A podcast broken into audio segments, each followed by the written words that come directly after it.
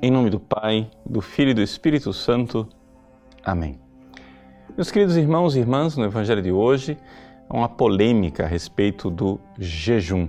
Os discípulos de João jeju jejuavam e Jesus e seus discípulos não jejuam. A resposta de Jesus é surpreendente.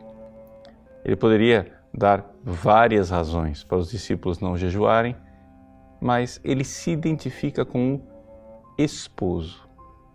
E aqui nós vemos realmente essa realidade do Cristo esposo, onde ali, nele, Deus e a humanidade estão desposados, estão unidos. Foi ele quem eh, uniu essas duas naturezas infinitamente distantes uma da outra.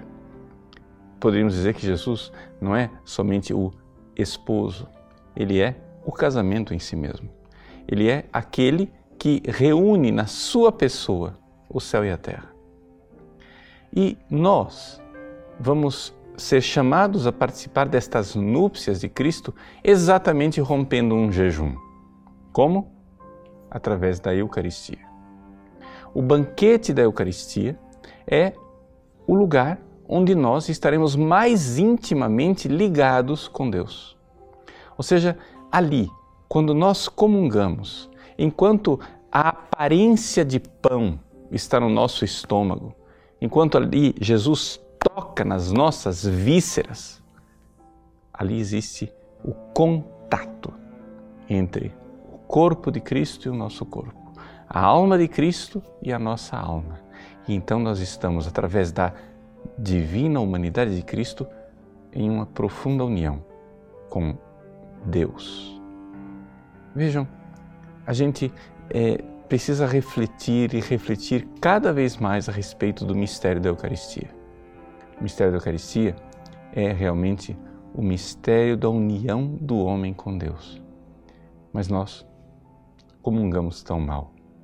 Sim, comungamos mal porque recebemos a comunhão e voltamos para o banco sem nos dar conta do que é que nós recebemos sem nos darmos conta de que nós precisamos ali da intimidade que uma esposa precisaria com seu esposo.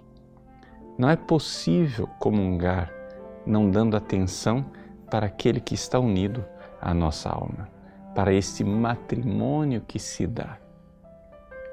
É interessante que na missa o padre ele diz: Felizes os convidados para a ceia do Senhor.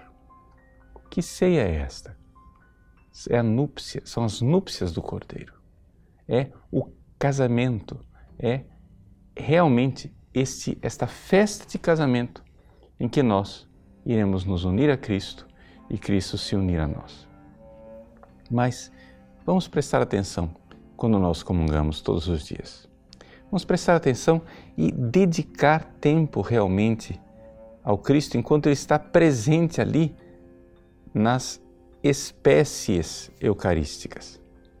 Ou seja, você precisa dar o tempo, pelo menos, da digestão, em que a aparência de pão se desfaz no seu corpo.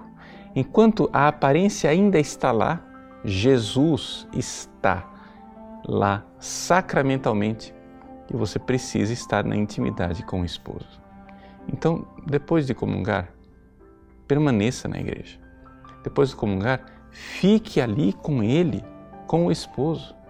Depois de comungar, depois que você rompeu o jejum e se encontrou com o esposo, você precisa da intimidade de amar. E aí sim, a comunhão será a refeição espiritual. Aí sim, a comunhão será verdadeiro alimento que revigora e dá força a você. Por quê? porque realmente Ele é o pão dos fortes e dará força a você para fazer algo de extraordinário. O amor. Crescendo na fé, na esperança e na caridade, nós chegaremos às núpcias definitivas e à festa das bodas do Cordeiro no céu. Deus abençoe você. Em nome do Pai, do Filho e do Espírito Santo. Amém.